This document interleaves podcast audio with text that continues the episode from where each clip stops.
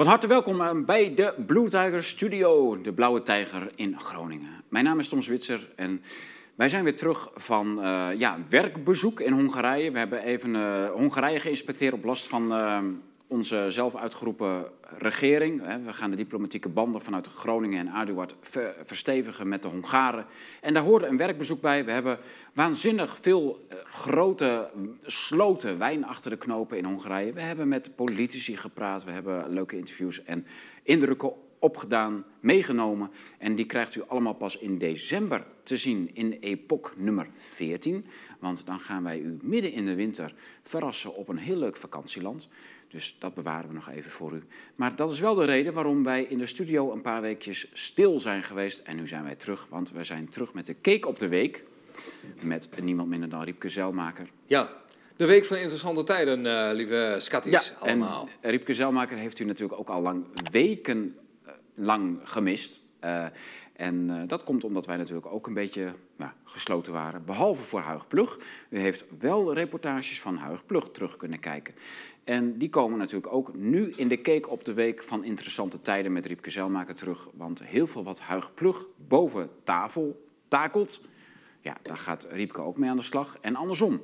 Dus dat is een hele leuke, vruchtbare samenwerking die interessante tijden, Huig Plug en de Blauwe Tijger hier allemaal uh, ja, laten gebeuren en bruisen. We hebben er dus een wijntje bij genomen. De sigaren liggen nog in de kist. Ja. Riepke heeft een en biertje. lekker biertje. Eh, ja, en gaan kast... hier niet meer water of al van die, van die uh, de kasteeltrippel sapjes drinken of zo. Ja, heel leuk. Dus jij hebt uh, ben al gezond genoeg. Dus, zuidvocht genoeg. We gaan het hebben over de derde geldenrekening van, Huig, van uh, Pels Rijken, wat Huigplug uh, van de week boven tafel heeft getoverd. En waar Riepke ook nog een stukje over heeft geschreven op interessantetijden.nl. We gaan het hebben over de klimaatbonkaart die uh, Riepke in Nature tegenkwam. We hebben het over anti-Russische propaganda. We hebben het over Transparency International. We hebben het over functia's. We hebben het over de wrakingskamer, waar Riepke een verzoekje aan heeft gericht. We hebben het over Rob Jette. En we hebben het over BTW. En over de vader van Ferdinand Grapperhaus, die klokkenluider is geweest. Ja, ja, ja. ja. Want laten we, laten we Gaan we daarmee beginnen? Dat is leuk. Ja, laten we daar eens mee maar beginnen. eerst de klok luiden. De klok, de klok. Kijk. Nee, de klok. Dan moet je, je moet de klok luiden. Lieve mensen, De klok. Wat, heeft, Nou, dan ga ik het was het de vader van Ferdinand Grapperhaus? Ja, wacht even. Ja, die heeft... Oh, ja, luid maar. Wow. Zo'n... Zo. Hij moet, hij moet geluid hebben, anders dan mag het niet. Alpenbel. Maar de vader van Ferdinand Grapperhaus, oftewel Ferdinand H.M. Grapperhaus... die heeft een... eh, ja, wat is het? Het is geen proefschrift... Ja. Maar het is in het kader van een eh, belastingkantoor in Amsterdam heeft hij een eh, jubileumboek geschreven over belasting, vrijheid en eigendom. Over hoe eigenlijk belastingheffing in de middeleeuwen ervoor zorgde dat de maatschappij stabiel zou worden. En hè, hoe belastingheffing Oh. leidde tot meer zeggenschap voor burgers en meer eenheid tussen staten. Ik dacht dat het een klokkenluidersboek was. Nee, hij prijst eigenlijk gewoon de belasting Het is gewoon dienst een, aan. een kartelboek. Een kartelboek, Oh. in, in principe wel, ja. Dus al die, hè, de advocatuur, eh, al die accountancybureaus, notariaat, alles wat met, met de overheid ook half verweven is. Want ben je geen vriendjes met de overheid, dan verlies je je licentie en hup. Hè, dus je moet vooral ook geen kritiek leveren. Goh, ik dacht, ik, ik luid die bel, want de, de vader van, gerechtvaardigd, de vader van... van, van, onze, Van Vert. van onze geweldige Führer Ferdinand Grapperhaus... die eh, dit land in eh, prachtige eh, tijden, interessante Ja. tijden leidt... als een glorieuze communistische helstaat. Daar dacht ik, gaan we de bel voor luiden... want de vader van Ferdinand was ook al zo'n held. Ja, Maar het valt eh, dus tegen. Het grappige is dus ook, ik kwam ook nog een eh, Max Schapperhaus tegen. Moet ongetwijfeld, als je bent zo'n zo'n naam, die, daar kom je bijna niet tegen. Ja. Dat moet een, eh, een junior zijn. Misschien is dat wel de zoon. Is Max Schapperhaus de zoon van Vert Grapperhaus? Die zit bij Minerva en die hadden daar een eh nazi-slaapkamer gemaakt of zo. En hij was daar pres- presidium, bla bla, en andere... Prezes. Pre- ja, in ieder geval hè, van die studentenclub Ja. of studentensecte, wat, wat zullen we het noemen. Eh, Minerva. Ehm, inderdaad, daar was hij Ja, in opspraak geraakt. Dus Ja. Grapperhausen die eh, rule the world, eh, misschien een beetje. In ieder geval op ons lokale... Zo'n soort pol- van polderniveautje. skull, and, and bones, maar dan in, aan een Leidse gracht. maar wat ons met dit, nee, het is geen proefschrift, maar dit, deze pil wel brengt, is... ehm, dat was eh, heel grappig. Ik was afgelopen vrijdag in eh, Den Haag. Ja. Kwamen we de rat tegen met het eh Ja, ja. rattenmasker. Ja, die dus vaak in de Huigplug filmpjes wel eh, figureert. alias Mark Meijer. Een eh Hagenees, of eh, ja, Hagenaar is meer voor het voorname. Hij is een Hagenees. Eh, maar die noemde al het feit dat eh, BTW eigenlijk nog maar vrij recent is. Dus belasting toegevoegde waarde. Ja. Ja, dat is dus dat iedere zakelijke transactie, dat de overheid meent dat hij daar ook nog afromen. al kan afromen voor die enorme ja, verzorgingsstaat of wat dan ook, maar eh, hoe ze dat ook maar willen noemen. Ja. Eh, dat is maar sinds 1969 dus is dat, eh, en is het daarna hij- ook wereldwijd ingevoerd. Ja, maar was het daarvoor dan belastingvrij allemaal, handelingen? Nee, toch? Nou, transacties? Die, die zakelijke transacties waren belastingvrij. En er werd toch, altijd wel, er werd toch altijd wel belasting geheven op goederen verkopen en zo, of niet? Ehm, niet dat ik weet, in ieder geval. Ik weet wel dat toen de 1969 de. BTW is ingevoerd, die Ja. was toen 12 procent. Ja. En die is inmiddels 21 procent. Want ja, zo'n hongerig apparaat als eh, de staat der Nederlanden, die blijft natuurlijk altijd Mm. Ja. meer. Maar ho, ho, ho. Wij hebben niet voor niks de business van de boeken eh, zijn wij ingegaan, want daar is maar 9% BTW. Dus alles wat u in de webshop van de Blauwe Tijger koopt aan boeken, u hoeft er maar 9% BTW voor af te dragen. Dus ga als de wiede weer naar www.deblauwetijger.com slash winkel. En alles wat u daar vindt is gewoon echt, nou ja, te geef, gratis, Nou. zonder, vrijwel zonder afroming. En de rest van de shit is nou eenmaal 21% BTW Ja. geworden, Riepke. Oh ja, en ook een heel grappig artikel wat ik nog tegenkwam, eh, mag ik ook nog even noemen. Die eh, losers van het eh, Reformatorisch Dagblad. Ja. Die nu eh, Jan van der Stoep, die in één keer roepen hoe belangrijk de journalistiek is. Ja, ja, echt, ha, ha, Die propagandisten. Spring niet lichtzinnig Dagblad. om Oh, met recht erg. op vrije nieuws, Oh, nieuwsgaring. heb- En dan, wat zeggen ze? Negatief spreken over journalisten past in een trend om het met de waarheid niet al te, al te nauw te nemen. Nee, Terwijl- het is een, het is een de- hoger ambt dan dominee tegenwoordig. Ah, joh, heer. Ik bedoel, hartstikke idee. Wat Ja. doen we met de, F, met RD? Die...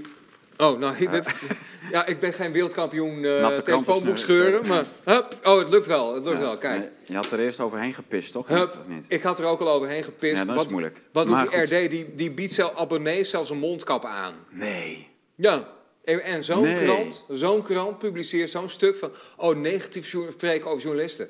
Wij zijn onszelf ver- toch verplicht om die amateurs, die ambtenaren... en die leugenaars die zich journalist noemen bij al die eh, kranten... om die tot de verantwoording te roepen. We- Waar of niet waar? Ja, wij hebben al een keer, eh, volgens hun, hè, volgens RD, hebben wij journalisten van hun bedreigd. Ah, Wat, die Johannes Fischer, en, eh, die trouwens op Urk geboren is. Ah, en die daarna naar Ede is gegaan voor, Ja, ja. De, voor, de, voor de Evangelische Leugenschool. Nou ja. Die, die, is, die werkt daar dus. En die heeft toen al die stukjes geschreven over dat... eh Thierry Baudet was een narcist. En eh, Oh, eh, ja, Karel van Wolveren was een samenzweringsdenker. En Pieter Borger, namelijk een christen... die in het Reformatorisch Dagblad gepubliceerd heeft... Dus de, een huispublicist, Mhm. Ja, ja, een huiswetenschapper... werd afgemaakt door, door deze. Johannes Fischer. Dus ik zou het liefst gewoon alle En toen kijkers... hebben, nee, maar daar hebben we het, op Twitter heb ik daar een keer wat tweets aan gewijd. Uh-huh. Een paar hoofdredactionele commentaartjes in tweetvorm vanuit de Blauwe Tijger. En toen werden wij gesommeerd door de hoofdredacteur, Stef, eh Steef, Ja, Steef, Steef eh, de Steef Bruin. Bruins of ja, zo, hè? Ja, Oh, Steef heet die Bruinhemd. Ja, En, eh, Steef Bruinhemd, ja, En- pardon. Ja. Ja, dat, het, eh, dat wij toch ook wel wisten dat het in deze tijd, eh, wa- waarin journalisten ehm, het mikpunt waren van heel veel bedreiging, was nog trouwens voor de moord op Peter Hup, R. de Vries. Mikpunt van bedreiging. Ik ben Voor niet de- alleen bedreigd door de overheid, maar ik ben ook gearresteerd. En in mijn, Ja. eh, ik ben drie keer al door die leugenachtige rotoverheid met hun eh, staatsterroristen ben ik mishandeld.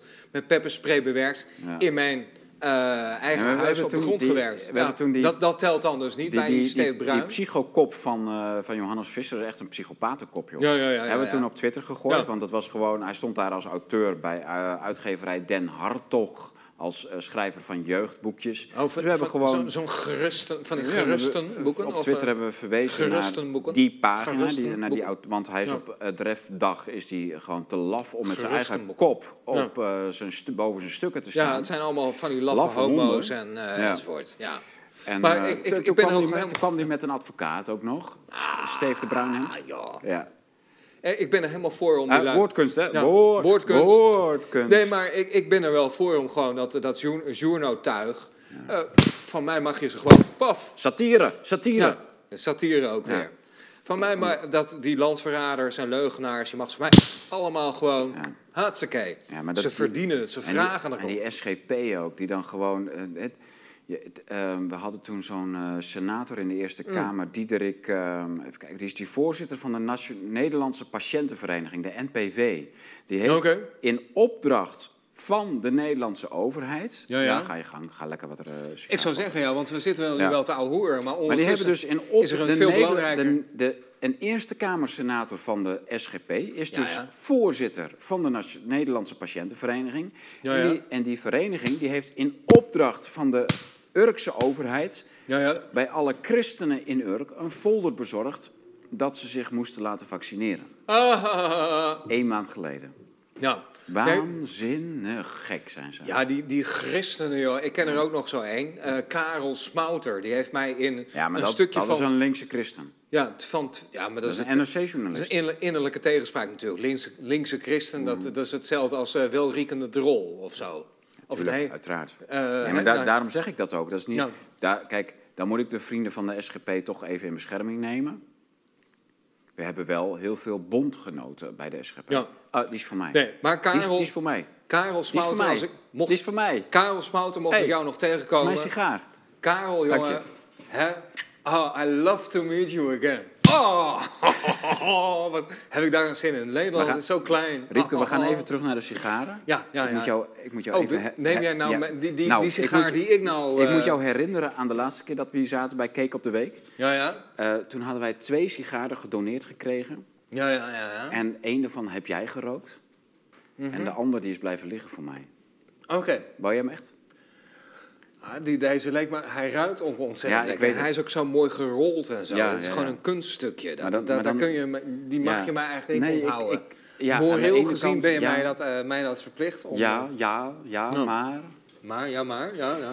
Ja. Nou, Oké, oké. Nou, kijk, nou kan ik dus niet aan de anonieme donateur die deze sigaren gedoneerd heeft laten weten hoe, ja, hoe lekker die is.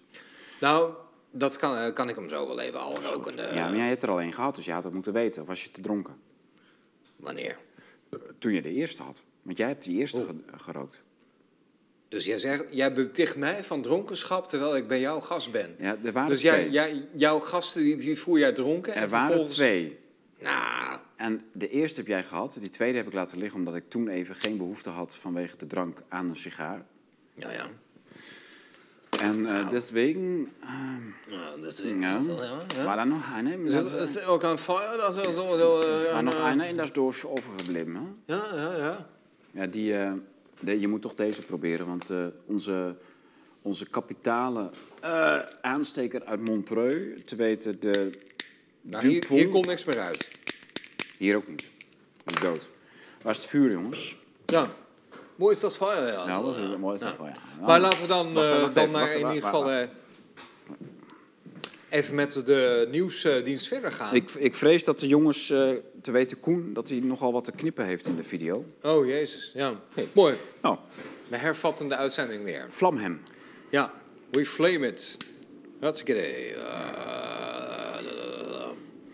Zo. Nou, eh Riepke gaat dus mijn sigaar aansteken en oproken. Oh, oh, oh. sigaar die hij ook al een keer gehad heeft. En waar ik nu eh, van afzie. Ter meerdere glorie van de ego's eh, van Riepke en eh, Riepke. Mm. En ik, eh, oh, maar hij vlamt wel goed. Man. Oh, heerlijk, joh. Ja? Zo, waar waren we gebleven? Ah, nou maar Tommy de. Cat.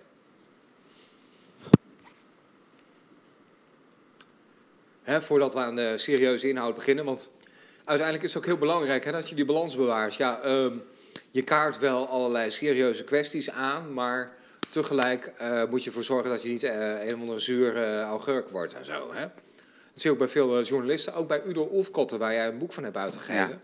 Die is ook al in zijn vijftiger jaren is hij al gestorven. Ja, maar dat was...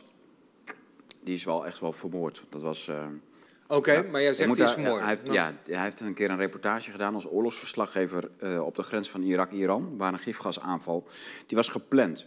En toen werden er eh, tien minuten nadat die aanval had plaatsgevonden, werd hij en een paar andere journalisten ingevlogen om films te maken. Dus dat was allemaal gepland. Hè. Ja. Er was gepland dat die gifgas daar en daar en zo laat zou komen. was gepland dat daar direct daarna journalisten zouden komen. En die hebben dus gewoon eh, die eh, soldaten daar, Iran, Ira eh, Irakese soldaten, gefilmd en gezien. Waarbij gewoon de hersenen uit de mond naar buiten liepen vanwege die gifgasaanval. Oh ja. daar heeft hij, omdat hij daar zo kort op was, heeft hij daar ook gif van ingeademd. En daar is hij ook eh, bij tijden heel ziek van geweest. Oh ja, ja.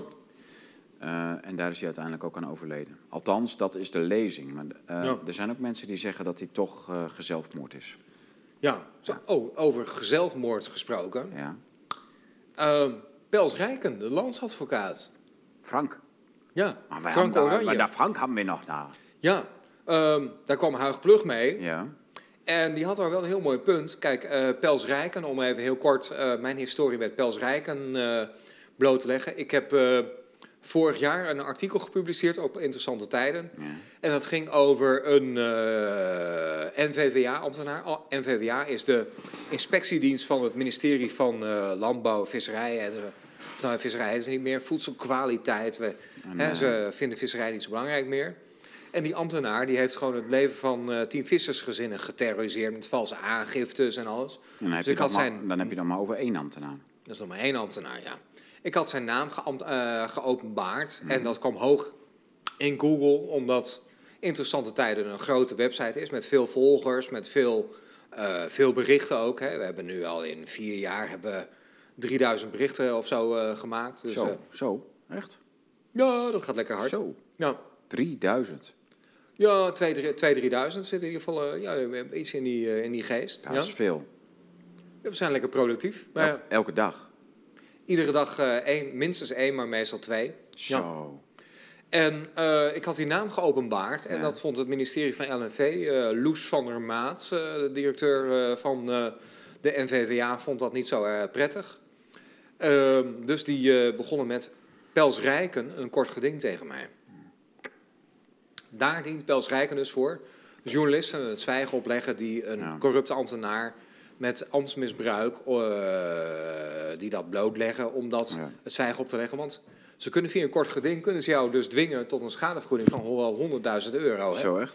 Dus ze kunnen je helemaal ruïneren. Ja. En dan eh komt Pels toen- Rijken. En Pels Rijken Wat heb je toen gedaan? Eh, ik heb een eh, advocaat in de arm genomen en die heeft mij geadviseerd van... nou, neem dat maar een beetje terug. Haal dat uit de Google weg. Want ja, ik heb niet zomaar even 100.000 euro op mijn Nee, rekening... nee. die ik zo even kan aftikken. Ja. Ja, dat klopt. Dat is Pels Rijken dus. Die Ja. zijn de hoer van de overheid. Ja. Daar zijn ze mee verweven en daar zijn ze ook inkomensafhankelijk van. Mhm. Eh, als eh Pels Rijken advocaten eh, voor de overheid werken, dan vragen ze ook echt een gigatarief. Hè, echt, eh, eh, Gerard Spong is daar niks bij. Nee, maar hoeveel dan? Nou, dat gaat echt over eh, min- minimaal 500 euro per uur. eh, wordt daar eh, gewoon geïncasseerd om eh, de overheid bij te staan. Ja, van ons. Ja, Van belastinggeld. dus- ja. Ja. Eh, tegelijk blijkt daar dan dus, kijk, eh, wat was daar? De ex-bestuursvoorzitter, eh, Frank Oranje, die heeft een eigen stichting met andere advocaten van Pels Rijken opgericht Ja. om derde gelden weg te sluizen, waaronder de investeringen van provincies en van gemeentes. Die dachten van, dat zijn beleggingen, heeft Ja. hij een eigen stichting opgericht. Ehm, hoe heet dat? Geen rare ding, joh. Ik zal het even kijken. Nou, Die stichting heette. ehm eh, zien, ja, ja, ja, ja. Oh ja, Stichting Beheer Escrow. oh, Ja. dus dat is niet Stichting Derdengelden. Hm, hm, hm. Wat is dat dan? Is dat een, Weer een ander eh, is dat een algemene stichting? Weer een ander fi- financieel misbruiksschandaal. Maar dit gaat er dus over dat eh Pels Rijken werd gebruikt door de bestuursvoorzitter om gelden door te sluizen van overheden, beleggers, Ja. naar zijn eigen stichting, die hij vervolgens zelf afroomde. En zo is er tenminste voor 11 miljoen, mogelijk voor 18 miljoen euro schade aangericht. Door de bestuursvoorzitter van Pels Rijken. Ah, ja. Goed, wat is daar meer aan de hand? Ja, Maar deze is ook niet gek, hè, deze sigaar. Hij is lekker, hè? Hij- Ja. de- dit zijn ehm, wat lichtere sigaartjes dan die, maar de, Ja. hij is eigenlijk wel heel lekker. Die- we hebben ze allebei dus gedoneerd gekregen. Dus Mhm. deze, de kist is helemaal gevuld door eh, fans Mm. met goede sigaren. Dit is echt best wel een aardig spul, Ja. ja. Ja, Maar wat wil het geval nu? Frank Oranje, ja. de bestuursvoorzitter, van heeft een hele, ja, heeft een hele interessante connectie met onze minister van Veiligheid en Justitie, Vert Grapperhaus. Nou, Want Vert Grapperhaus heeft ook nog allerlei private ik holdings. ga even een... eh, wacht, wacht, wacht. Dat was natuurlijk wel echt een, eh, een misdrijf tegen de menselijkheid als je dat uh, Ja, aftikt oké. op je... Nou, pak de, ik leg dat ondertussen wel even uit. Ja, Vert Grapperhaus heeft een private holding, waaronder onder andere een schip die hij, dat hij uitbaat. En Frank Oranje, de bestuursvoorzitter van Pels Rijken, die dus voor 11 miljoen euro verduisterde, onder andere van gemeentes en provincies, heeft hem geholpen bij een stichtingsconstructie waarin hij al die private belangen kon onderbrengen. Terwijl hij minister dus van Veiligheid en Justitie is. Dan zou je zeggen van, dit zaakje stinkt, stinkt, stinkt tot de zevende orde. Ja. Maar, wat gebeurt er dan vervolgens? Er komt een deken van advocaten. eh, van de orde dit- van advocaten. Ja, van de orde van advocaten. Eh, in dit geval, geval was dat Arjen van Rijn. Ja. En die blijkt 16 jaar voor Pels Rijken te hebben gewerkt. Hij was ook owner. Dus hij was ook deelnemer in de eh, naamloze vennootschap die eh, Pels sinds 2005, eh, 2006 is. Ehm, die ehm, mocht dat onderzoek doen. En die zegt, ja, het was een lone wolf, die Frank Oranje. Die, eh, hè, die gezelfmoord is. En ook, daar hadden we het over. Die is nou Ja. van de scene verdwenen. Maar het blijkt wel, als je dus een iets bredere lezing geeft... en dat komt alleen al uit de openbare stukken... blijkt dat hij met meerdere partners binnen Pels Rijken... die constructie heeft opgezet. Wat is dat? nou aan de hand?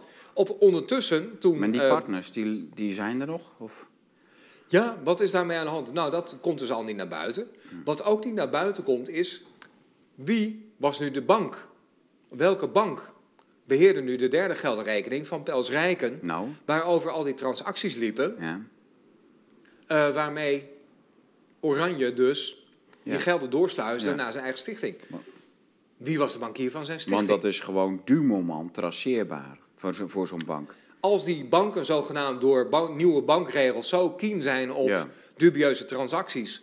als ING jou al eh, eenzijdig het, eh, bank, eh, de bankrelatie Het is, zegt te kunnen opzeggen... Ehm, maar waarom waren ze hier dan niet toen een landsadvocaat, notabene, 11 miljoen euro verduisterde van mensen die eh, geld bij hem inlegden? Via Pels. Goh. Dus de vraag in dit artikel ook, wat ik Ja, ook maar ze, ze monitoren real-time. Want ik heb wel eens ehm, het- in de opzet van deze uitgeverij... dat is jaren geleden dat ik echt de eerste grote computer kocht... om de, alles op te maken. Nou, zo'n ding dat kost nou, een, slordige 3000 euro. Ja. Hè, eh, stond ik bij de kassa om dat ding er doorheen te trekken, die pas... Werd, eh, werd de betaling geblokkeerd en Ja. één minuut later belde de bank, Huh? een medewerker van de bank, om te verifiëren of die betaling wel correct was. Exact. Ik heb dat ook dus er mijn... gaan direct alarmbellen af als er een, een betaling van 3000 euro, of nog net geen 3000 euro gedaan wordt. Ja, dus is hier sprake van een soort selectieve verontwaardiging ook vanuit de banken? Ja. Dus dat ze bepaalde vriendjes houden uit de wind? Maar is er al bekend welke rekening of welke bank dat is? Of niet? Nee, dat is dus de vraag. Wie beheert nou de derde gelden van Rijken? Daar zijn we heel benieuwd naar. Dat is er niet in de openbaarheid gekomen nou. Is dat de ING-bank, die ook al voor 700 miljoen euro is Ja. beboet door de? Eh, 50% op de ING. En ik denk dat eh, je hebt de ABN AMRO, je hebt Triodos, Rabo, Bunk. Bunk is het niet. Hm. Maar meestal toch Van Landschot, zou nog kunnen. Dan heb je, eh, hè, Ja, en voor, de, voor die vier andere, ABN, Rab, Rabo en eh, Van Landschot en Triodos, dat, die, dat is de andere 50%. ja. sterker nog, want... eh, ING heeft de beste papieren, want die Ja. heeft dus ook, ING heeft ook de Belastingdienst en alle andere ministeries tot klant, de staat. Inderdaad, ja. Wanneer jij iets overmaakt aan de staat, dan Ja. komt dat op een ING-rekening. En, eh, Net als de van ons trouwens, als u, mocht u zich eh, geroepen voelen om een donatie over te maken, want eh, dit hele dak, in een aantal maanden gaat dit hele dak, de pannen gaan eraf, er komt een isolatielaag overheen, zodat wij deze winter hier enigszins warm vervolg kunnen geven aan de Cake op de Week en andere talkshows en interviews. Mocht u daar een donatie voor over hebben, dan heel, heel graag. En dan hebben wij nog steeds onze ING-rekening, u weet wel, die bank van de overheid, die, eh, die onze gelden beheert tegen hun eigen zin in. Eh, dat is de NL76 INGB. En dan 4 keer 0, 0000, 5 92971. Ja. Die eh, rekening die doet het nog steeds. eh, en die wordt al tien maanden lang wordt die onder vuur genomen door de bank zelf om ons eruit te gooien. En dat gaat ze echt niet lukken. Wij houden die rekening. Met, eh, wij hebben de advocaten op zitten. Dus geen, geen zorgen, die rekening Ja. blijft het doen. Sorry. Maar, wat is dus, want ik heb datzelfde meegemaakt. Ik maakte een, nou, een bedrag van slechts 90 euro over aan zo'n DNA-traceerbureau. Wat dus kon nagaan, wat zijn nou jouw eh, voorouders, afstamming. Hè? Dat is Ja. eh, eh, zo'n MyHeritage, hè, dat je je DNA kan traceren. En dat was met 90 euro. En ik, die transactie zou bijna geblokkeerd worden door, die, door ING, Mastercard enzovoort. Wat? Omdat ze zeiden van ja, nou, dat zou wel eens een verdachte transactie kunnen zijn Nee. krijg ik meteen een sms'je. Hoe kan het dan dat... maar je, je moet je DNA ook niet afstaan. Dat is wel echt je eigen schuld. Absoluut, Dus maar dat is een wel een punt particuliere beslissing. Heb ik gebruikt voor mijn boek, eh, Li- Liever dood dan slaaf, wat Ja. eh, uitkomt in oktober. Ja. Wat u kunt bestellen. Maar het gaat er dus even gewoon om. ehm, als een bestuursvoorzitter van Pels Rijken... eh, naar een eigen particuliere stichting... waarin hij de enige bestuurder is... Ja. zomaar 11 miljoen euro via Pels Rijken kan ontvreemden... Mhm. en er is niet één bank die zegt... of de, de bank zegt niet van... hey, ho, ho, ho, wat is hier aan de hand? Ja. Is er dan niet sprake van selectieve verontwaardiging? Ja. Dus wij zijn wel zeer benieuwd naar eh, wie de bank is... die de derde gelden beheert van Pels Rijken. ja, wie weet dat. Wie weet dus dat? wij willen graag informatie over de derde gelden rekening van advocatenbureau Pels Rijken in Den Haag, de landsadvocaat. Exact. En dat is, dat is als het goed is een eh, aparte rekening. En daar kan ook nog wel eens een aparte stichting overheen hangen, want zo gek zijn ze ook. Dus dan heb je het over een stichting derde geldenrekening Pels Rijken of zo. Maar in ieder geval, dat is de derde geldenrekening van advocatenbureau Pels Rijken en notarissen in Den Haag. eh, en drooglever Fortuin. Ja. Moet wel compleet zijn. Pels Rijken, drooglever en Fortuin in Den Haag. Wie weet welke bank deze, dit eh, kantoor tot eh, ja, huisbankier... Ja. En een leuk detail is verder ook dat zodra Oranje gezelfmoord is, eh, toen legde het eh, Openbaar Ministerie eh, het onderzoek naar die praktijk ook op een laag pitje. Dat is ook wel heel apart. Maar dat is hetzelfde als met ABN AMRO. Dus Waar- nu, nu moet een of ander accountantkantoor Nee, hun controleren. Er is dus ook iets aan de hand met ABN AMRO en Gerrit Zalm die daar werkt. Ja, Die ook maar niet door het OM aangepakt wordt. nee. Waarom vervolgt het OM dus, Openbaar Ministerie, met eh, de procureurs-generaal eh, Gerrit van den Burg, Ja, die zo zegt van, oh, ondermijnende criminaliteit, dat vind ik vreselijk. Nee, heel erg. Maar op het moment dat het bij vriendjes gebeurt, Ja. dan gebeurt er niets. Nee, Gebeurt dan zegt het, er zegt het Openbaar Ministerie niks. van nee, wij laten de Deloitte en Touche daar Deloitte. nog even een beetje naar kijken, maar wij gaan daar Ja. verder niet naar kijken. Dynamiet en touche. Terwijl eh, er dus een duidelijke zakelijke relatie bestond tussen de minister van Veiligheid, Vert Grapperhaus, Ja. en Pels Rijken. Want Pels Rijken heeft zijn holding tot een stichting gemaakt met Joost Oranje. Waar onder andere... Joost dus- Oranje. ja, Joost Oranje, ja. Of Frank Oranje. Ah, Frank Oranje, pardon. Ja. Maar Joost Oranje, die is ook heel interessant. Ja, oké. nou, maar, Ja. hè, dus die hebben, hem, eh, hebben onze minister van Veiligheid geholpen Ja. om zijn eh, zakelijke belangen onder te brengen in een stichting. Ja. En dan komt het heel grappig. Eh, er is nog een andere figuur, eh, ook een ex-Minerva, eh, een eh, Minerva-alumnus trouwens. Ja. Die heet, eh, ik ga even scrollen, scrollen, scrollen, scrollen, scrollen, scrollen, blablabla.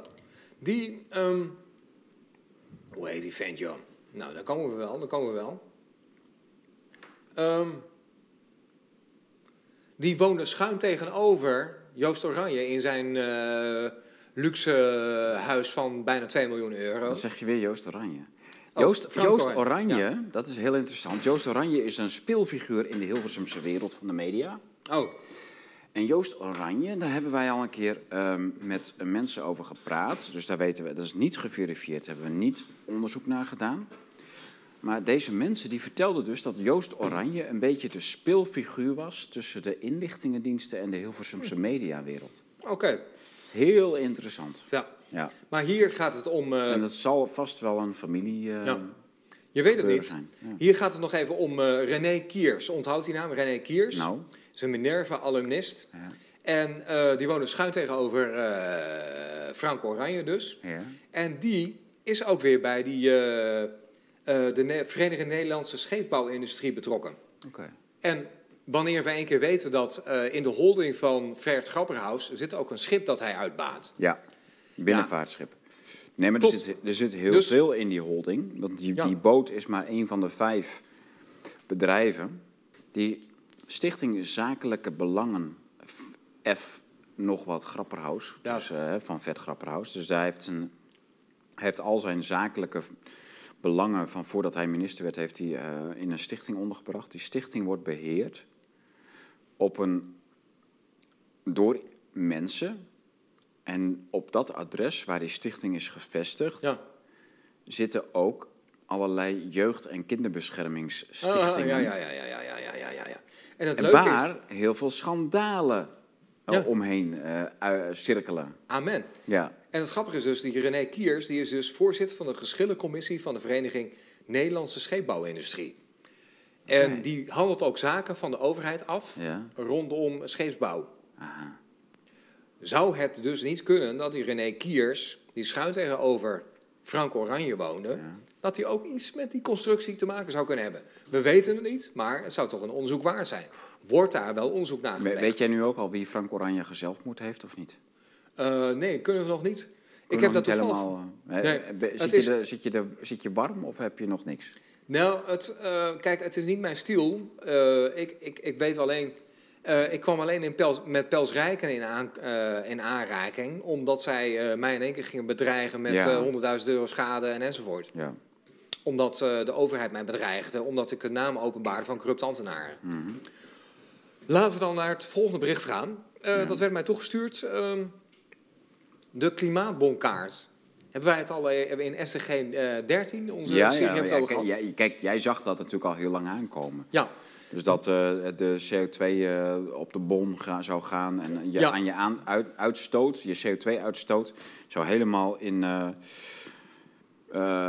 ja, kaart gebracht worden. Je mag, ja, als je gewoon te veel vlees eet, mag je niet meer douchen. En als je te veel doucht, mag je geen auto meer rijden. En Ja. als je geen auto meer, of als je te veel auto rijdt, mag je, ja, moet je gewoon dood. ja. Nu is er dus een nieuwe publicatie gekomen in Nature Sustainability. Ja. Een andere afsplitsing van het eh, zogenaamd gezaghebbende blad Nature. Ehm, eh, die geven letterlijk aan, dat zijn eh, drie ambtenaren en klimaatactivisten van het KTI, Cli- Climate Action Center in Stockholm Ja. en London University College. Die zeggen van, goh, en nu we COVID-19 hebben gehad met al die vrijheidsbeperkingen, nu is de tijd om ook die klimaatbonkaart weer in te voeren. Dus wat krijg je dan? Ja. Waar, waar pleiten ze eigenlijk voor? En waar geven ze wetenschappelijk cachet aan? Dat is het idee dat iedere burger dus eh, in samenwerking met het overheidsbeleid, hè, de klimaatwet zegt 75, eh, 55% CO2-reductie voor 2030, Ja. dat jij en ik ook 50% moeten worden gereduceerd in onze bewegingsvrijheid. Want dat is wat energie is. Bewegingsvrijheid is energie. Precies. En goedkope Uit- energie komt alleen vuil uit gas, uit Ja. diesel enzovoort. Ja. Dus om dat dan terug te brengen, pleit ze ervoor om jou, eh, jou en mij een rantsoen te geven. Ja, ja. En Een soort, eh, hebben we ook uitgelegd in de epoch nummer 11, dat je een soort CO2-stoelendans krijgt. ja. Eh, Mark Rutte en Frans Timmermans, die, het is een soort stoelendans. Je hebt eerst 100 stoeltjes en voor CO2-stoeltjes. Mhm. Voor 2030 halen ze daarvan eh 55 weg. En als jij dan niet snel genoeg op die stoel gaat zitten, moet je gewoon bijbetalen. ja. Dus op het moment dat je te veel, volgens hun te veel vlees eh, consumeert, je rijdt te veel in je auto of je vliegt, Nou, Je auto is te, ja, dan te moet er erg. dus een autoriteit zijn, eh, een bank, een bank of een overheid, en die zegt van ho ho, jij zit nu over jouw tax heen, dus of je gaat in klimaatlockdown, je wordt helemaal pff, afgeknepen, of je betaalt bij aan zo'n integere bankier om die CO2 te compenseren. Hebben ze in Nature nu ook voor gepleit? Waartoe dienen dat soort publicaties in van die wetenschappelijke bladen? Ja. Dat is om een Voorbereiding. academisch cachet te geven ja. aan politiek Ja, ja, ja. beleid. Ja. Want het zijn natuurlijk politieke keuzes. Want uiteindelijk gaat het er natuurlijk om, ja, is CO2 daadwerkelijk de enige klimaatfactor van betekenis? Nou, er zijn miljoenen factoren van vulkanen tot noem, hè, eh, oceaanstroming en alles. Maar zij hebben gezegd En, van, en zonnevlammen en weet ik het wat. Ach, wat je allemaal man. hebt. ja, er is van alles. Maar zij zeggen CO2 is het ding. En je hebt ook nog eh, Gordon. Ja. Dat is echt een enorme CO2-factor. Mm, mm. En je hebt... eh, ja... Je hebt, Ja. Je, je hebt, ja, je hebt zoveel. Ja, En, en vac- voor dat- voor dat idee- vaccinatie, voor dat idee, ja. vaccinatieproducenten heb je natuurlijk. Ja, voor dat idee werd ook al reclame gemaakt bij Nieuwsuur en in eh, de Volkskrant is een beobachter. Oftewel de, de Volkskrant, de, het lijfblad van de klimaties. Ja, ja, ja. En ehm, wat we nu dus zien, en dat noemen ze dan een PCA. Dus een, eh, ik zal het even, eh, wat is dat? Personal Carbon Allowance. Ja, jij wordt voortaan eh, door de overheid eh, omgerekend in CO2. ja. En jij bent een te reducerende factor in CO2. En dat is jouw personal carbon allowance. En die moet eh, gehalveerd worden voor 2030. ja. Nou, daar maakten ze dus reclame voor. En omdat ze nu dus zagen van ja, dat was eerst een idee. Ja, dat, daar was de, de maatschappij nog niet rijp voor. Voor al die vrijheidsbeperkende maatregelen. Maar nu dat het met, met COVID-19 is gelukt, zeggen ze van ah. Hè, en dat noemen ze het ook personal carbon allowances revisited. Zeggen ze van nou, nu met die vrijheidsbeperkingen van COVID-19, misschien is het nu wel de gelegenheid om dat alsnog weer in te voeren. ja. Dus maak je borst maar nat. Dat idee zal nog veel vaker naar voren komen. Oké. Nou, dat is dus de klimaatbonkaart. Eh waar hebben we verder nog meer aandacht aan besteed deze week? Dat was ehm, een veel leuker iets eigenlijk. Kijk, ehm, men heeft het wel over de biodiversiteit en eh, oh, dat gaat allemaal achteruit. Ik werd door een eh, lezer benaderd en die zei van oh, plezierjagers. En die maken de biodiversiteit kapot en daardoor Ja. is er nog maar 20% biodiversiteit over. Ja. Al die zure verhalen, daar heb ik een eh, onderzoek over gepubliceerd in een e-book. Dat heet eh Schumel Natuur. Dat gaat over hoe de Planbureau voor de Leefomgeving een indicator had bedacht. Waaruit zou blijken dat er nog maar 15% over is. Nou, binnen de dierpartij heeft men dat nou blijkbaar afgerond naar 20%. Maar het idee daarvan is gewoon van, oh, het is allemaal slecht, vreselijk, vreselijk, vreselijk. Dus de overheid moet eh, Ingrijpen. ingrijpen. Man. Grote Ja. restricties. Ja. En ehm, ja, ik heb eigenlijk een eh, verhaal er ook over geschreven van... hé, hey, eh, waar komt dat, dat sentiment nou vandaan? En dan denk ik ook, hè, dat kon je ook heel sterk bij die eh, lezer eh, merken... de dierenpartij is toch een beetje een eh, partij voor vrouwen in de overgang... die hun zorggevoelens en hun die- die- schoonmaakdriften niet goed... Er is, er is voor geen enkele doelgroep zo verschrikkelijk veel in dit land als vrouwen voor en na en in de overgang. Ik bedoel, Martin van Kreveld heeft het wel eens uitgelegd dat de gezondheidszorg, dat dat voor het gros van de centen allemaal opgaat aan vrouwen voor en in en na de overgang. Ja, die geen, die geen man De meer hebben en die niet meer worden. De kranten in dit land Ja, alle media in dit land, alle boeken in dit land, behalve dan van onze uitgeverij, zijn voor vrouwen die tijd hebben. Mannen werken, hebben geen tijd. Het grote lezers, het, over, het overgrote deel van het lezerspubliek in dit land ja. zijn vrouwen voor en in en na de overgang. ja. Dus eh, daar heb ik het volgende over geschreven. Nou, Ja, hoe meer vrouwen vlak of eh, voor of in de overgang niet meer aan de man komen, of te vaak zijn afgewezen, hoe groter de aanhang van de dierenpartij. Hebben ze dan ook nog eens geen kinderen om hun zorginstinct eh, bot te vieren, ja, dan gaan ze zichzelf zorgen maken over de biodiversiteit, het klimaat of de vluchteling. ja, Als het maar abstracties zijn die bovenmatige zelfinteresse een filantropisch vernisje geven. Dat je objecten van je zorg of donaties in een economische afhankelijkheidsrelatie tot je plaatst. Het liefst op andermans kosten natuurlijk, de gemeenschap. Hè, en ehm, Maar jij wanneer kan, we dat het, jij kan het zeggen, Riepke. Jij, jij bent gewoon echt woest aantrekkelijk eh, voor deze doelgroep. Dus jij, Ja. jij kunt het ook zeggen. ja. Ik kan het Ja. niet zeggen, want dan ben ik zo Nee, maar kijk, je kunt dan dus achter de geranium. geraniums zitten, maar wel wat wij, wij op de op dij hebben gedaan is gewoon fuchsias aanschaffen. Ja. En dan kun je achter de fuchsias eh, zitten en dan heb je tenminste nog plezier. Fuchsia's zijn wel mooier. Ja, die zijn veel mooier. En, Ja. ja. ja, Dat klopt. Maar ja, goed, dus je kunt je dan. mooi eh, in de het, tuin. het mooie is ook in mijn abdijtuin. Kijk, ik heb alles gedaan om mijn omgeving zo natuurrijk mogelijk te maken. Ja.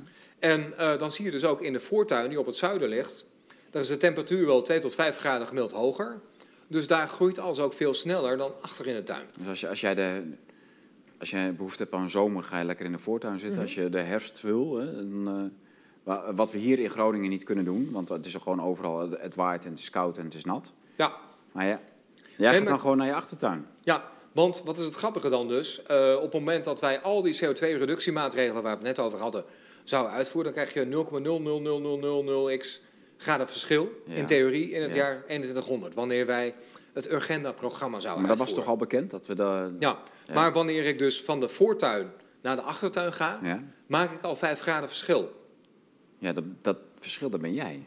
Ja, maar Dat- ik wil maar even zeggen dus... wat Jij is moet dus gewoon echt de hele tijd gewoon in je achtertuin zitten, want dan gaat de wereld gewoon vijf graden naar beneden. Ja, dus wat is nou het, eh, het rare van klimaatbeleid? Is, Ja. hè, wanneer je dat in perspectief plaatst, dan blijft er van die 0,00000x graden blijft helemaal niks meer over. Want lokale omstandigheden bepalen veel meer het klimaat dan eh, die CO2 van ze. Ja, ja. Hè? En ook het hele idee dat je geen plezier mag hebben. Ehm, nou, daar hebben we dus ook even aandacht aan besteed. dat, mag ook niet. Dat Ja. is gewoon. eh, dat nee, is wel plezier echt- is vreselijk. Ja. Vreselijk. Ja, mag je niet hebben. Je moet je alleen maar zorgen maken. Ja. Een ander iets is... Oh ja, dat is wel heel grappig. Het eh, oorlogje stoken tegen Rusland heeft weer een nieuwe eh, dimensie gekregen. Ja, Eh, er komt geen week voorbij in de Nederlandse media... of er wordt wel niet iets negatiefs gezegd over de Rus. En Ja. eh, ik raad iedereen aan om eens een keer naar de Havelteberg te gaan... Nou, wat? De Havelteberg, dat is eh, op het terrein van Milieu... eh, nee, ho, ho, van Defensie. Ja. ja. En ehm, die hadden daar in de jaren tachtig hadden die daar kernkoppen opgeslagen tegen de Rus. Ehm, Boven op die berg. ja, bovenop die berg inderdaad. Ja. Ah. En eh, in de jaren tachtig was er ook dat eh, belerende liedje van eh, Sting.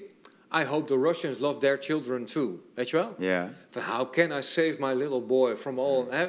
Och man, het was allemaal vreselijk wat die Russen wilden. En wij, westerse superieuren, wij hadden de moraal in pacht. Dus ik heb dat eh, bericht ook genoemd... I hope that Ru- Rutte loves their children too. Want wanneer begon het Maar oorlog... Rutte heeft geen kinderen. Rutte heeft geen kinderen inderdaad, nee. Maar hij begeeft zich wel in kringen van eh Sidney Smeets en die, eh die Ja, die kinderliefhebbers. hou je eh, heel erg van kinderen. die, je moet ook maar eens bij het... Echt een kinder... Ja. nee, liefhebber. kinderliefhebber, ja. Ja, ja. Je moet ook maar eens bij het hoofdkantoor van eh, D66 komen. Dat zit om de hoek van het plein. En dan, dan hebben ze ook zo'n homo-vlag, hebben ze daar wapperen aan het kantoor met zo'n van zo'n regenboog. En ja, als je dan, I hope that Rutte loves their children Zo- Zo'n kwart hakenkruis. Ja, ja heel, heel rare vlag hebben ze daar. Ja, hè? Dan krijg je er toch een beetje een ongemakkelijk gevoel bij. Van wat denkt Rutte over, over children? Ja. Want ehm, hij, hij begon toen in één keer Poetin, eh, die, wat, dat was het Nederland-Ruslandjaar, Mhm. begon hij te leren, beleren over, eh, ja, er waren wat Toen homo's al? die kon, ja, waren wat homo's die konden geen openbare orgie voeren, vieren in eh, Sint-Petersburg of Moskou. Ja. Dat was natuurlijk gruwelijk. Oh, Ja, zo oh, oh, oh, oh, oh. Ja, Ik noem het ook gewoon de orgievlag. Het is Ja, de echt, orgievlag. eh, ja. Eh, maar wat zei, zei Poetin toen heel, gewoon, ja? zei Poetin toen heel assertief in eh tegenspraak van ja, in Rusland zou het ondenkbaar zijn dat er een pedopartij werd opgericht. Ja, Over moraal gesproken. ja. Hè, dus eh, een beetje de, de, bij Rutte was het een beetje. De ja poot- hier, wat hier toen wel mocht. ja. Ja, Dus dat was een beetje. bij Rutte Ja. was het een beetje de poot verwijte ketel. Hè? ja de pot. Ja. Ja. Dus daar heb ik een, even wat aandacht aan besteed. Want wat kwam er nou? In het fake news van Friesland, de Leeuwarden Courant, werd in één keer eh, door een, eh, een eh, journalist, die heet Peter weet je wel? Ja, en wat wist hij verheugd te melden? Dat Friese gemeenten stappen af van energie uit Rusland. Van die gemene Russen. Daar stappen vanaf. Zo, Ja, hè? ja. Met, met, een voor, met een ferme stap Hmm. stappen wij van het Russisch gas af. Als een En- soort mo- morele daad. Ja, en gaan, Ja. We, en gaan we door met het verneuken van Groningen. Zo- Inderdaad, zoiets, ja. Nee, wat? en wat doen ze dan verder? Ja. Voortaan gaan ze alleen nog maar wiebelstroom Oh, uit eh, eh, windmolens en eh zonnepanelen Dat, die windmolenorde, ik, ik eh, vernam vorige week uit eh, gerenommeerde bron dat het windmolenpark Friesland van eh Bouwen de Boer, Nee, nee, nee Dat- niet van dat Bouwen de Boer, dat is van eh Anne de Groot. oh, aan de Groot, maakt niet uit. Ja. Maar allebei, maar, Ja. of, of geen van beide. In ieder geval, wind, windmolenpark Friesland, dat, die, eh, dat het binnenkort gewoon tegen de vlakte is. Omdat al die vergunningen gewoon ingetrokken gaan worden. Oh, dat zou helemaal te gek zijn. Het is allemaal gewoon doorgestoken kaart. Ja, want de Raad van State heeft ten onrechte of Ja. onrechtmatig dat park vergund. Ja. Want in PKB-gebied Waddenzee mogen nooit 89 van die hoge windmolens verschijnen. Precies. Ja, maar goed. Oh, en een ander iets is ook wel leuk. Eh, Ja. We hebben ook een eh, internationale corruptiemonitor. Die noemen zich Transparency National, eh, International. En eh, de Nederlandse afdeling, daar is weer een D66 Was dat- eh, was de- komt- oud-fractievoorzitter. eh, wat is dat nou, dat SP-achtige platform van internationale allure? Wat toen, mhm. waar al die SP'ers destijds in zijn gegaan? Nee, Klopt, klopt dat? maar het blijkt toch wel een eh, D66-orgaan. Toch, Ja. gekaapt. Of, maar Wie zit, daar, zit daarin? Eh Ja. Van der Laan. maar in, in de tijden van het Oekraïne-referendum was Transparency International toch een soort SP-platform... wat zich ook tegen eh, de, de Oekraïne-aanwezigheid in de EU keerde, of niet? Ehm, Of is dat een andere... Dat, Ah, dat hou je voor mij even te goed. Maar waar het nu even om gaat, is Ja. dat de eh, NGO, die Ja. dus de corruptie zou moeten monitoren in Nederland, Ja, door wie laat hij zich nou eigenlijk sponsoren? Er kwam Nou. een andere lezer mee. ja. En wat zien wij dan op de payroll staan van die, eh, de mensen die eh, die club in de, financieel in de lucht houden? Ik over die miljardair tegen eh, Van Vliet met zijn Audecium Foundation. Van, eh, De grootfinancier tegen boeren en tegen vissers. wie is Van Vliet? Wat heeft hij gedaan? Eh, ja, wat, wat voor eh, zaak die had. Maar die heeft nu in ieder geval een eh, eigen Audecium Foundation... Ja. waarmee die eh, jaarlijks 30 miljoen euro weggeeft Ja. aan de milieumafia. Oké. En die sponsort hun met 70.000 euro. Hmm. Maar wat zien we nou verder in de eh, lijst staan? Schiphol, het staatsbedrijf, dat geeft hun ook geld. Eh, Randstad Holding, Heineken, ABN AMRO Bank. Dus die kopen gewoon allemaal hun Ja. eh, zwijgcontract dat er nooit over hun gepubliceerd zal worden. Die, dat zijn allemaal sponsoren van Loes Wies van der Laan, eh, van D66, haar eh, Transparency International. Transparency. Ja, dus... En als we dan naar Schiphol kijken, ik bedoel, die hebben ge, gesjoemeld met geluidsnormen. Maar dan, dan ben ik benieuwd. Wat doet Transparency International om de transparantie in Nederland te bevorderen? Gaat ze dan kleine bedrijfjes aanpakken bijvoorbeeld? Of eh, politieke partijen die hun niet welgezind zijn? Of Ja. Wat doen ze precies? Nou, dat is dus heel eh, grappig. En wat zien we dan ook? We zien ook dat zij van een eh, Europese club kregen zij een actiegrant, dus een actiebudget, om, en dan komen we weer, onze SDG-doelen. Daar zijn ze voor aan het actie voeren. Dus voor genderideologie. Ja, maar wie vallen ze aan? Ja, dan vallen zij gewoon allerlei overheidsinstanties en bedrijven aan Ja. die niet feministisch, eh, fe- feministisch of gendergenoeg Oh, ja. zouden zijn. Ja. Ja. Dat is dus uiteindelijk de functie Nou, dat, is- van dat, is tran- Transparency dat International. is transparantie. Ja, dat heet dan Eh, transparantie. Zorgen bij. dat, eh, dat er no- nog meer eh, waanzinnige benoemingen komen op in, in be- overheden. Ja, dus eigenlijk deze, wij van D66 promoten D66. Ja, ja, ja. Wel heel apart. ja. Een ander iets wat ik ook tegenkwam, ik heb een eh wrakingsverzoek ingediend bij de wrakingskamer, omdat die eh, D66's van het Hof in eh, Leeuwarden, ja. ja, ik snap niet wat voor logische argumentatie die hanteren, maar het klopt gewoon niet. Ze moesten mij veroordeeld krijgen blijkbaar, omdat ik hun klimaatmafia Ja. kritisch belicht. ja. Ehm, en natuurlijk, ze gaan er niet eens inhoudelijk op in, die D66'ers. Eh, mevrouw Beswerda is dat, van de wrakingskamer. Die zegt meteen al van, eh, nou, daar gaan we niet naar kijken. Wat? Nee, Gewoon niet naar kijken. nee, nee, nee. Ze nee. gaan het niet inhoudelijk behandelen. Nee, gaan, ze gaan het niet Waarom inhoudelijk niet? behandelen. Nee. Waarom niet? Nou, daarom. Omdat zij de macht hebben. Ja. Dus eh, dat vond ik wel he- heel interessant. Een ander bericht wat ik ook nog heb behandeld is... eh, oh ja, we zijn natuurlijk in Den Haag geweest. We hebben Sigrid Kaag, de Angel of Death, hebben we even eh, vol op de plaat gezet. Ja. En ehm, wat nog meer... Oh, wat ook erg leuk is. Rob Jetten. Nou? Daar kwam Huig, Huig Plug ook mee. Ja. En dat staat ook op zijn eigen website. Ja. Rob Jetten is na zijn eh, agitatiecampagne tegen de boeren... is hij benoemd tot Rockefeller Fellow Oh. van de Trilateral Commission. Oh. Ja. Daar is hij nu... eh, en die elite club is heel belangrijk. Want de Trilateral Commission... eh, dat is een globalistische actiegroep van academici, politici... en mensen uit het bedrijfsleven. Ja. En het feit dat Rob Jetten daar nu to- eh, tot is toegelaten is wel grappig. Want ook de eigenaar van de meeste kranten, NRC, Telegraaf, de Ja. regiokranten, waaronder het fake nieuws van Friesland, eh, de Leeuwen de Krant. Ja, die nu onderdeel is van die Belg eh, Ja, dat is, eh, van Tillo. Thomas Leijsen. En Oh, Thomas Leijsen, ja, Leijsen ja. is ook weer lid van die Trilateral Commission. En Tillo ook. Eh, Tillo weet ik niet, nee. Maar in ieder geval hij wel. Hij heeft wel de meeste kranten onder Ja. zijn eh, gezag nou. Dus wat voor eh, verband bestaat daar? Gaan we nog verder onderzoek op doen?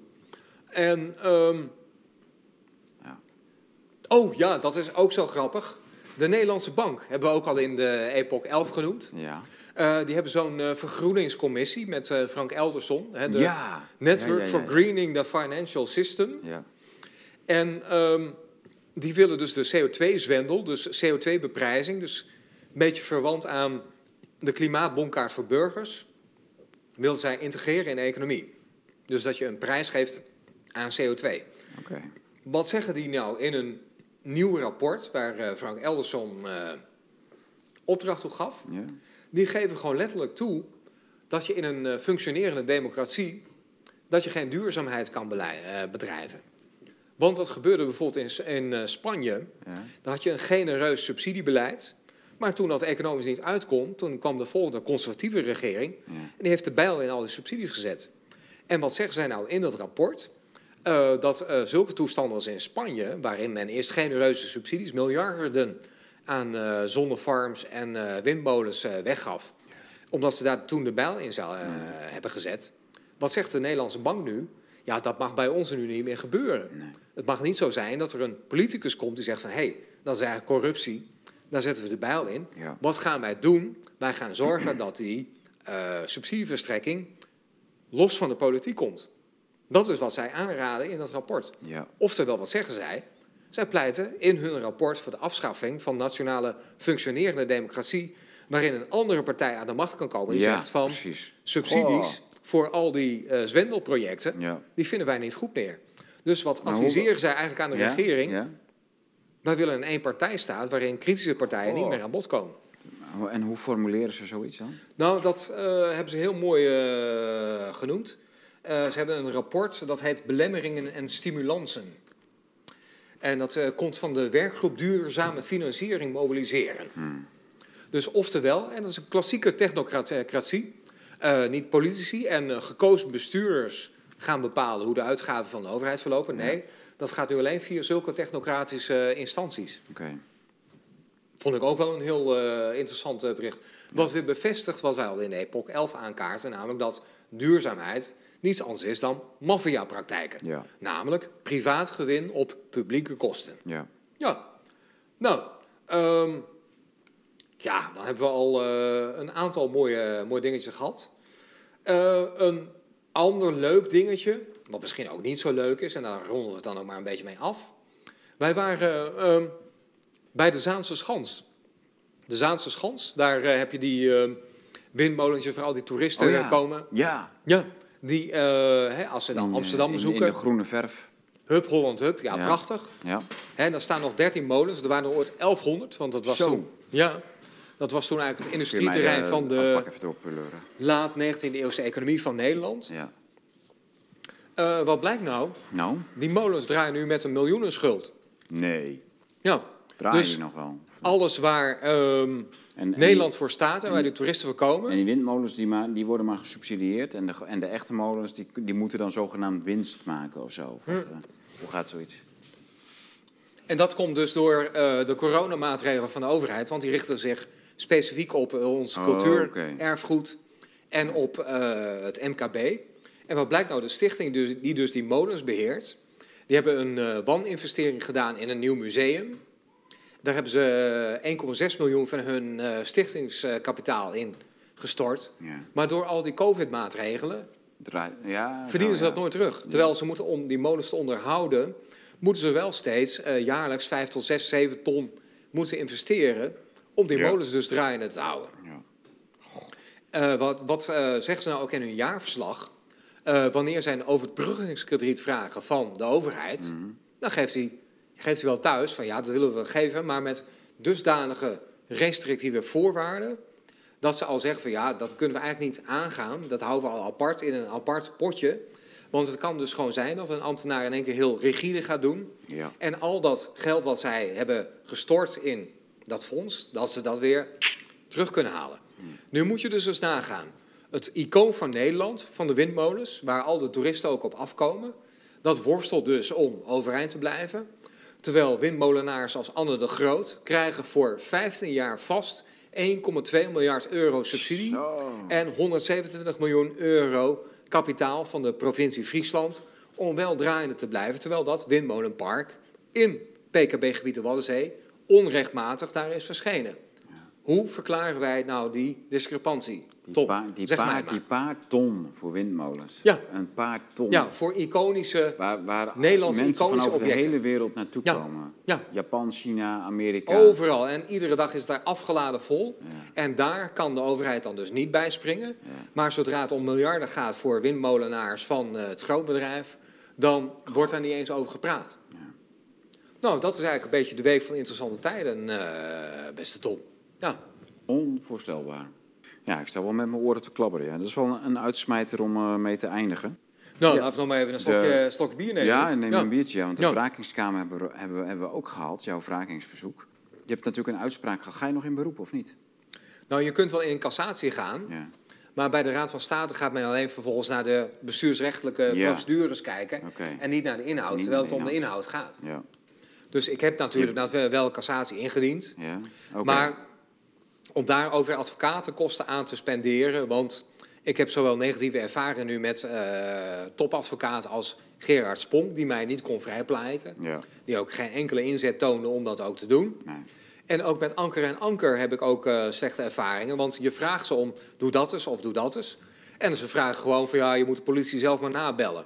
Dus dan betaal je hun 400 euro per uur om eh, jouw zaak te behartigen. Ja. En ze weigeren dat gewoon botweg te doen. Ja. Zo. Wat heb je nou aan zulke advocaten? Dat zijn dan topadvocaten. Dus het kost je vooral topadvocaten wil dus alleen maar zeggen dat ze zo arrogant zijn om, zo hoog, ja, om een toptarief te, Ja. te vragen. Ja. Hoe was jouw sigaar? Heerlijk, ja. ja. Dus uiteindelijk moeten we het eh, blijkbaar allemaal gewoon maar zelf doen. En dat is ook het beste. Ja. Want eh, een functionerende maatschappij eh, drijft natuurlijk alleen op mensen die zelf persoonlijk initiatief nemen. Hoe minder wij zelf initiatief nemen, Precies. hoe meer de overheid zichzelf kan opdringen. Dat is wat er uiteindelijk gebeurt gewoon. Ja. Ja. ja. Dus eh, nou, dat was het een beetje, eh, lieve mensen. Ik hoop dat u eh, daar weer iets van hebt meegekregen. Help vooral ook mee om de vragen die hier, hier, wij hier stellen, om dat verder uit te zoeken. Als u tips heeft of u denkt van, hé, hey, ik weet wie de bank is die Pels Rijken ondersteunt. Ja. Geef dat vooral ook gewoon aan ons door. En dan kunnen wij dan ook weer mee verder. Dus dat u een soort uitgebreide redactie bent van ons, zodat wij beter onderzoek kunnen doen en meer misstanden kunnen blootleggen. Eh, zodat we uiteindelijk tot een eh, meer functionerende rechtsstaat kunnen komen. Want we krijgen nu toch heel sterk het idee dat Nederland gewoon een soort failed state is. Ja, Ja. gewoon een corrupte bende. Nou ja, goed. Dat wisten we al. Dat wisten we al, maar Ja. wij moeten daar eh, met z'n allen iets aan doen, lieve mensen. Ja. Je hebt nog bier, je hebt nog een sigaar. Ja. Ik ga naar de wijn. Mijn glas is alweer leeg. Ik had een heel lekkere Pinot Grigio van de Albert Heijn. Eh, omdat de Hongaarse wijnen nog in de koeling eh, koel lagen te worden en nog niet gekoeld genoeg waren, die wij hebben meegenomen uit Hongarije. Dus ik had even voor de, voor de vorm had ik een, eh, een eh, Albert Heijn wijntje en dat was ook niet slecht. Ik eh, ga even inschenken, want wij hebben nog een derde helft. En eh, even eten maken beneden voor, de, voor ons en eh, kinderen, vrouwen en kinderen en alles en iedereen. U krijgt de hartelijke groeten uit Groningen. Wij gaan binnenkort met groot nieuws komen, want dat dak wat u gaat doneren hier in de studio en in het magazijn, dat is eh, ja, met nog een ander doel. U krijgt het heel binnenkort te zien, want daar gaan we leuke dingen mee doen. Het- Dus uw donatie komt echt niet alleen maar in een eh, put te vallen die alleen maar het, eh, de, de doeleinden van de uitgeverij De Blauwe Tijger dienen. Wij gaan er hele leuke dingen mee doen. Heel binnenkort komen wij met groot nieuws wat wij onder andere onder dat nieuwe dak gaan doen. Bedankt voor het kijken. Registreer u even op de bluetube.studio. Dan kunt u in dat hamburgermenuutje hier linksboven kunt u op de knop drukken en dan krijgt u onderaan in het menuutje de knop registreren. En doneren natuurlijk. Daar zit, eh, dat vindt u in hetzelfde menuutje. Dus dat klik op dat hamburgermenuutje. Daar vindt u alles wat wij nodig hebben. En eh, dan zien we u heel graag bij de volgende uitzending terug. Tot ziens.